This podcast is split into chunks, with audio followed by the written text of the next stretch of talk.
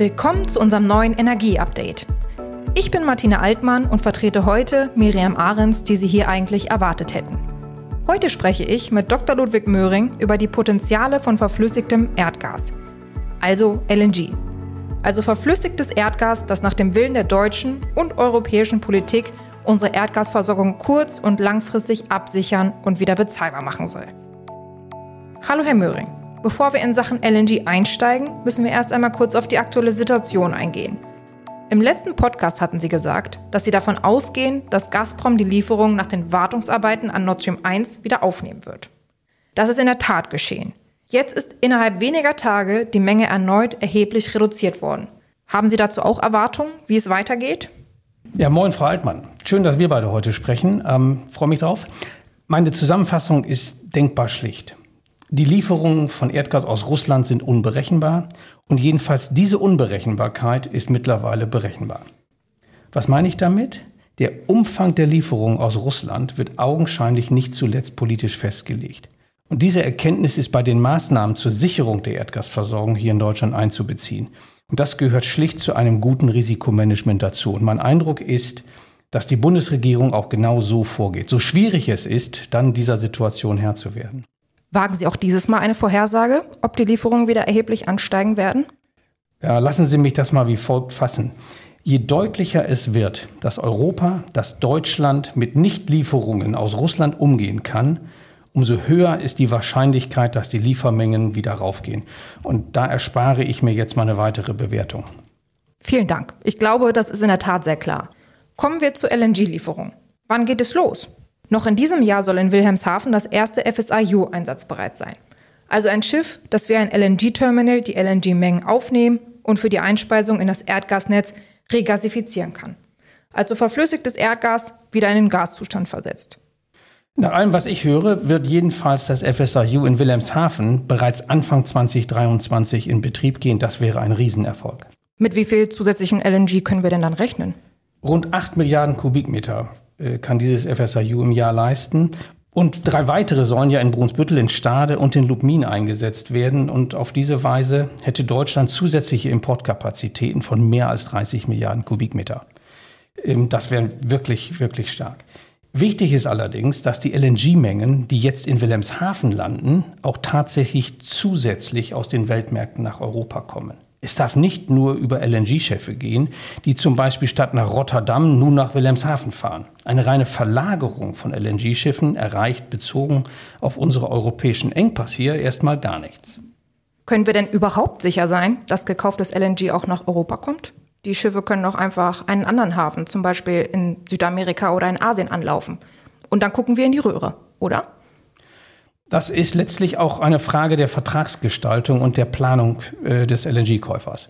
Hier, also hier in Europa. Die europäischen Erdgasimporteure, die im Zweifel ihrerseits in Europa Verpflichtungen gegenüber ihren Kunden haben, werden schon im Eigeninteresse dafür sorgen, dass sie genügend Erdgas für ihren europäischen Markt zur Verfügung haben. Ob das dann immer für den Gesamtmarkt ausreicht, das werden wir sicherlich beobachten müssen.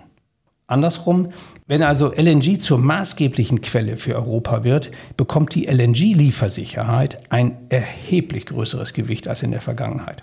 LNG-Verträge, bei denen die Lieferungen in Europa angelandet werden müssen, würden eine höhere Sicherheit bieten als LNG-Verträge, bei denen der Käufer des LNG-Schiffs entscheidet, wo das Schiff letztlich hinfährt.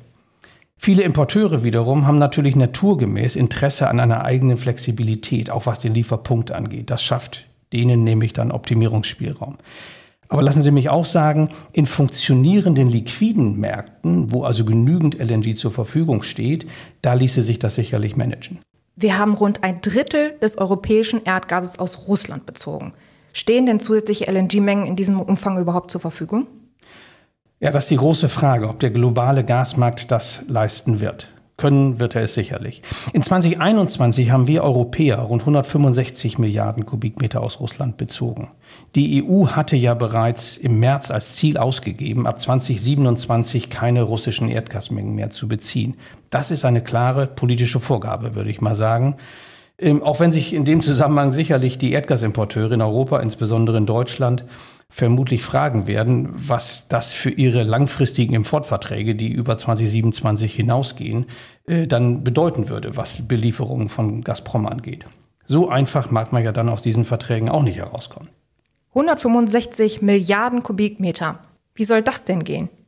Oder haben die globalen Erdgasproduzenten diese Mengen verfügbar?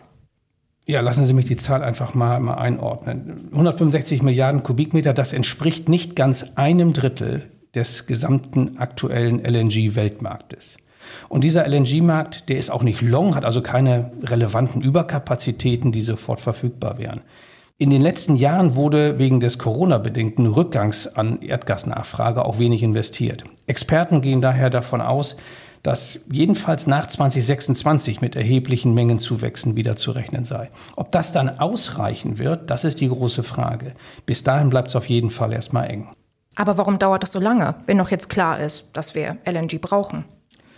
Nun ja, die, die Umsetzung von neuen Upstream-Projekten, einschließlich der erforderlichen Kapazitäten für die Verflüssigung und den Schiffstransport, das kommt ja alles noch dazu, ähm, die hat wegen der notwendigen Investitionen einen erheblichen Vorlauf. Übrigens darf Europa auch nicht zu lange warten mit dem Abschluss der erforderlichen Verträge, denn wir können davon ausgehen, dass es erst dann zu den zusätzlichen erheblichen Investitionen kommen wird. Und äh, je länger wir warten, umso mehr verzögert sich das. Das ist die langfristige Geschichte. Kurzfristig stehen wir im globalen Wettbewerb um das verfügbare LNG, das knapp ist, und zwar mit Käufern insbesondere aus China, aus Korea, aus Japan. Und bereits in 2022, das ist ganz interessant, hat unser höherer LNG-Bedarf in Europa dazu geführt, dass in Asien weniger LNG eingekauft worden ist. Wir sehen also einen klaren Fall von Verdrängungswettbewerb und der hat seinen Preis. Und das erfahren wir gerade hier in Europa alle schmerzhaft wegen der hohen Preise. Wo kommen denn die zusätzlichen LNG-Mengen her? Für Europa werden sie nach allem, was wir wissen, mit Masse aus den USA kommen, aber sicherlich auch aus dem Mittleren Osten.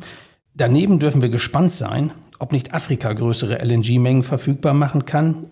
Letztlich, lassen Sie mich das auch sagen, ist der LNG-Markt global aufgestellt. Auch LNG aus Australien wird seinen Weg in den Markt finden, aber schon wegen der Entfernungen werden die meisten LNG-Tanker aus Australien vermutlich äh, auf die Reise nach Asien gehen. Was Sie sagen, hört sich für mich so an, als wenn alles nur eine Frage von Investitionen ist.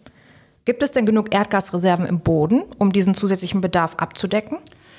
Die weltweiten im Boden liegenden Erdgasreserven, die reichen sicherlich aus. Die große Frage ist, ob diese Mengen auch entwickelt und produziert werden. Die Upstream-Industrie, aber auch der Rest der Wertschöpfungskette hat sich eine Reihe von wichtigen Fragen zu beantworten, wenn es um den Zusatzbedarf in Europa geht. Zum Beispiel? Ja, schauen Sie, Investitionen in neue Gasproduktion sind häufig Langfristprojekte mit hohem Kapitaleinsatz. Und für die investierenden Unternehmen ist es wichtig, dass sie überzeugt sind, das Erdgas auch zu den erwarteten Preisen verkaufen zu können. Das gilt übrigens nicht nur für die Produzenten, auch Verflüssigungsanlagen und insbesondere LNG-Schiffe gibt es nicht im Überfluss. Im Gegenteil, auch dort mag es eng werden. Und wo ist das Problem? Europa möchte 165 Milliarden Kubikmeter ersetzen wenn das kein Anreiz ist. Absolut, das ist ein Anreiz. Und so sieht es auf den ersten Blick auch aus. Bei näherer Betrachtung bleiben dann einige Fragen offen. Sieht das eigentlich in ein paar Jahren immer noch so aus? Das muss man sich fragen. Oder liefert Russland dann wieder Erdgas in veritablen Mengen nach Europa, zum Beispiel im Rahmen eines Friedensabkommens? Ich will hier gar nicht die Wahrscheinlichkeiten für ein solches Szenario bewerten, aber die Frage, ob das passieren kann, die wird man sich als Investor in neue Gasreserven oder in LNG-Infrastruktur beantworten müssen. Da muss ich aber doch nachhaken. Ich verstehe, dass man sich das beantworten muss. Aber für wie wahrscheinlich halten Sie ein solches Szenario? Ja, also persönlich glaube ich, äh, es ist in den letzten Monaten so viel Vertrauen bezüglich der Beziehung nach Russland zerstört, dass für eine solche Entwicklung auf absehbare Zeit eigentlich kein Raum ist. Und zwar sowohl auf der politischen Ebene, aber man muss vermuten auch in den Beziehungen zwischen Gazprom und seinen europäischen Kunden. Dennoch, diese Themen sind sehr vielschichtig und, und hier spielt letztlich Politik eine, eine ganz gewichtige Rolle. Und was bedeuten diese Unsicherheiten für die potenziellen LNG-Lieferanten? Kann man dieses Risiko nicht vertraglich zwischen den Lieferanten und den europäischen Importeuren klären? Zum Beispiel mit langfristigen Abnahmeverpflichtungen? Ja, das ist ein guter Punkt. Also eine Menge Risiken wird man vertraglich klären können. Und ich bin gespannt, ob die Erdgasimporteure in Europa bereit wären, äh, derartig langfristige Abnahmeverpflichtungen für Lieferungen an die deutschen LNG-Häfen einzugehen. Denn Deutschland will ja gleichzeitig die Nutzung von Erdgas möglichst in den nächsten beiden Jahrzehnten beenden. Also haben wir potenziell einen, einen Zielkonflikt. Es ist aber nicht nur eine Frage der Menge und der Vertragsdauer, sondern es ist natürlich, äh, das kann man erwarten, auch eine Frage des Preises. Mit Blick auf die erforderlichen großen Investitionen werden potenzielle Investoren entscheiden müssen, wie sie das Risiko bewerten, möglicherweise in einen überversorgten Markt zu liefern. Etwa, wir haben es angedeutet, wenn Europa doch wieder Erdgas aus Russland bezieht. Und das könnte dann zur Folge haben, ähm, dass die Gaspreise an den Märkten erheblich absinken und mit allen Auswirkungen dann auf die Wirtschaftlichkeit von, von LNG-Projekten. Und diese Fragen stellt man sich, bevor man investiert.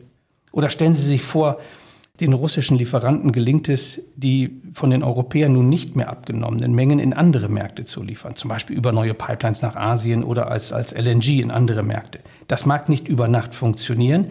Kann man es ausschließen? Vermutlich nicht. Was meine ich damit? Wenn man eine bestimmte Höhe an globalem Gasbedarf als gegeben unterstellt, wäre in einem solchen Szenario ja eigentlich weniger oder kein zusätzlich produziertes Erdgas erforderlich. Denn dann hätten wir es allein mit der Frage zu tun, dass sich die globale Logistik der Gasverteilung verschoben hätte. Ja, also im Falle von russischen Pipeline-Lieferungen nach Asien würde LNG, das sonst nach Asien gegangen wäre, nun nach Europa gehen. Und das sind Fragen, die sich LNG-Produzenten, die neu investieren wollen und auch die Investoren in, in LNG-Infrastruktur im globalen Kontext beantworten müssen. Trivial ist das nicht. Europa, Deutschland wird sich auf diese Unsicherheiten einstellen müssen. Fakt ist, wirkliche Kontrolle haben wir als Europa, als Deutschland in diesen Fragen nicht. Das bringt mich zu einem anderen Punkt. Wir wollen doch aus Klimaschutzgründen raus aus Erdgas. Nach allem, was wir uns vornehmen, wäre doch spätestens in 15 oder 20 Jahren Schluss mit Erdgas in Europa. Und auf dem Weg dorthin würden die Mengen immer geringer. LNG-Lieferverträge sind doch meist langfristig, schon wegen der erforderlichen Langfristinvestition. Wie steht es damit? Kann ein europäischer Importeur überhaupt Langfristverträge eingehen? Da zeichnet sich eine spannende Dynamik ab, in der Tat. Ähm, ENBW zum Beispiel hat neulich bekannt gegeben, dass sie einen LNG-Vertrag über 20 Jahre, beginnend in 2026, äh, über Lieferungen aus den USA abgeschlossen hat. Das scheint also zu gehen. Fakt ist aber auch, die Mengen waren jetzt noch nicht riesig und wir wissen auch nicht, ob die Mengen für ENBW zwangsläufig nach Deutschland geliefert werden. Ähm, aus Sicht der LNG-Produzenten wiederum wird in der Tat ein hohes Interesse an langfristiger Vermarktung nach Europa bestehen. Welche Risiken unsere Erdgasimporteure eingehen wollen oder eingehen können, ähm, das werden, wir, das werden wir sicherlich sehen. Die Europäer werden jedenfalls dafür sorgen müssen, dass die notwendigen LNG-Mengen geliefert werden. Und da werden wir in den kommenden Jahren sicher unsere Erfahrungen machen. Und was heißt das fürs Klima? Wir kaufen möglicherweise mehr Erdgas, als wir brauchen. Das kann ja nur eine Belastung für die Klimabilanz bedeuten. Ja, also was das Klima angeht, das ist nicht so sehr eine, eine Frage der, der, der Erdgasversorgung. Es ist meiner Ansicht nach der Erdgasbedarf, der bestimmt, wie viel Erdgas verbraucht wird und nicht die verfügbare Menge. Was heißt das? Eine erfolgreiche Klimapolitik wird den Erdgasbedarf wie geplant drosseln können. Der globale Erdgasmarkt, da bin ich mir sicher, wird auf die Reduzierung der benötigten Mengen weltweit oder in Europa oder in Deutschland, der wird reagieren und die zu produzierenden Mengen anpassen. Das wird auch übrigens schon deshalb gelingen, weil die Produktionsmenge an Erdgas ja gar nicht statisch ist. Ja, Produktion nimmt global ab, wenn nicht investiert wird. Das ist, liegt in der Natur von Lagerstätten, die sich langsam erschöpfen.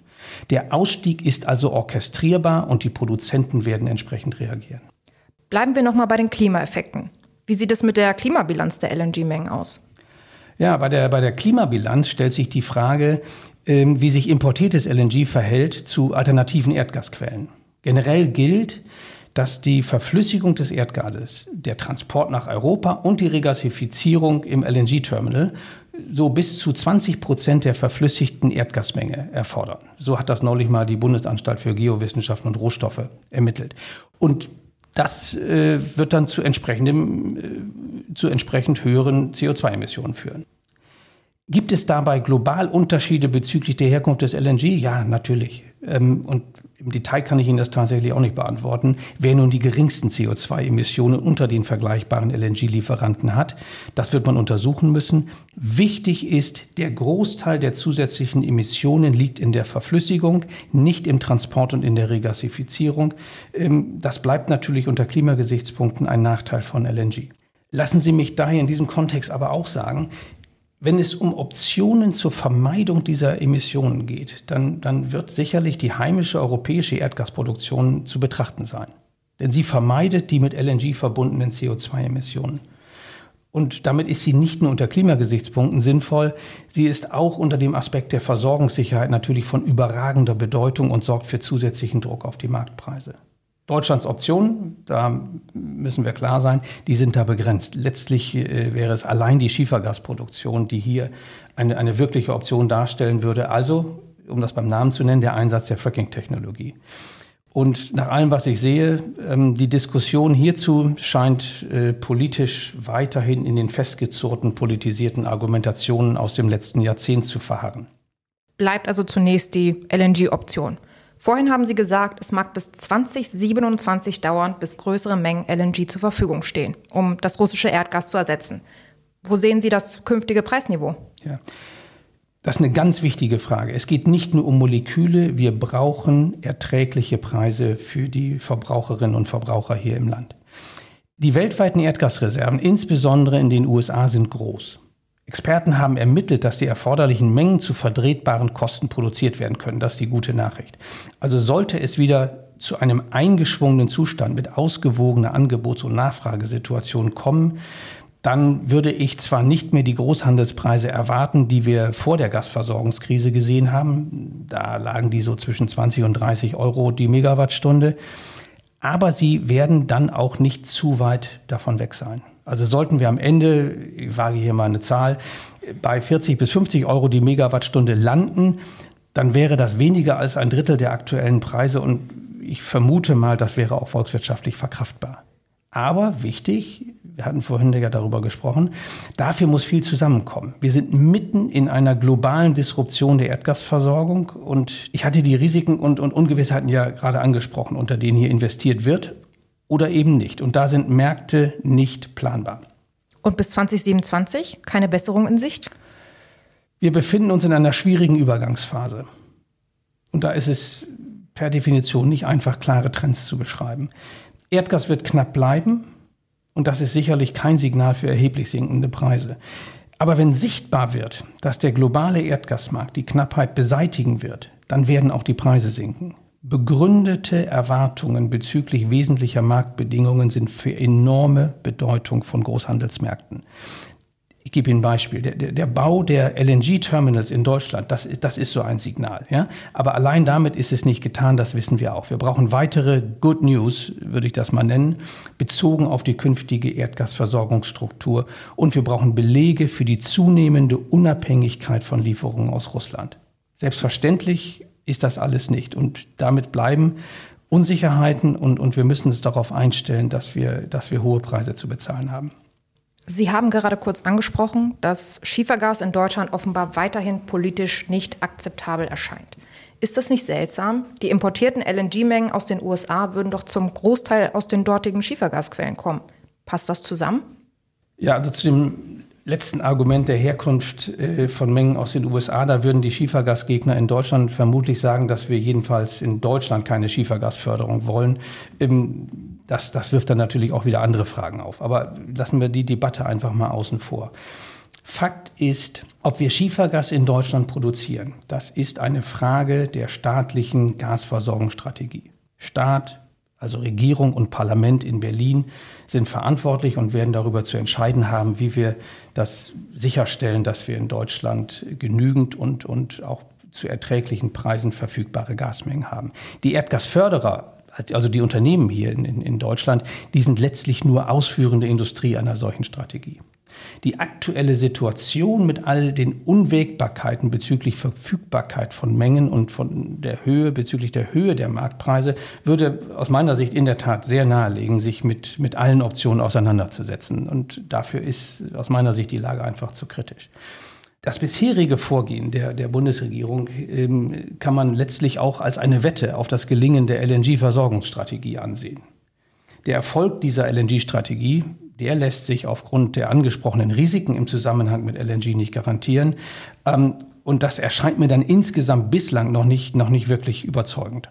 Staat ist verantwortlich für die Energieversorgung in Deutschland und sollte aus meiner Sicht jedenfalls eine informierte Entscheidung auch bezüglich einer Schiefergasproduktion treffen. Und informiert heißt für mich, dass auf Basis der besten verfügbaren Informationen entschieden werden kann, und zwar Informationen darüber, was Schiefergas beitragen kann und natürlich auch, wie wir eine umweltverträgliche Förderung von Schiefergas sicherstellen würden. Und diese Diskussion hat bislang nicht stattgefunden. Vielen Dank, Herr Möhring. Liebe Zuhörerinnen und Zuhörer, ich hoffe, wir haben Sie heute gut informiert. Ob LNG die Probleme unserer Gasversorgung löst, werden wir sehen.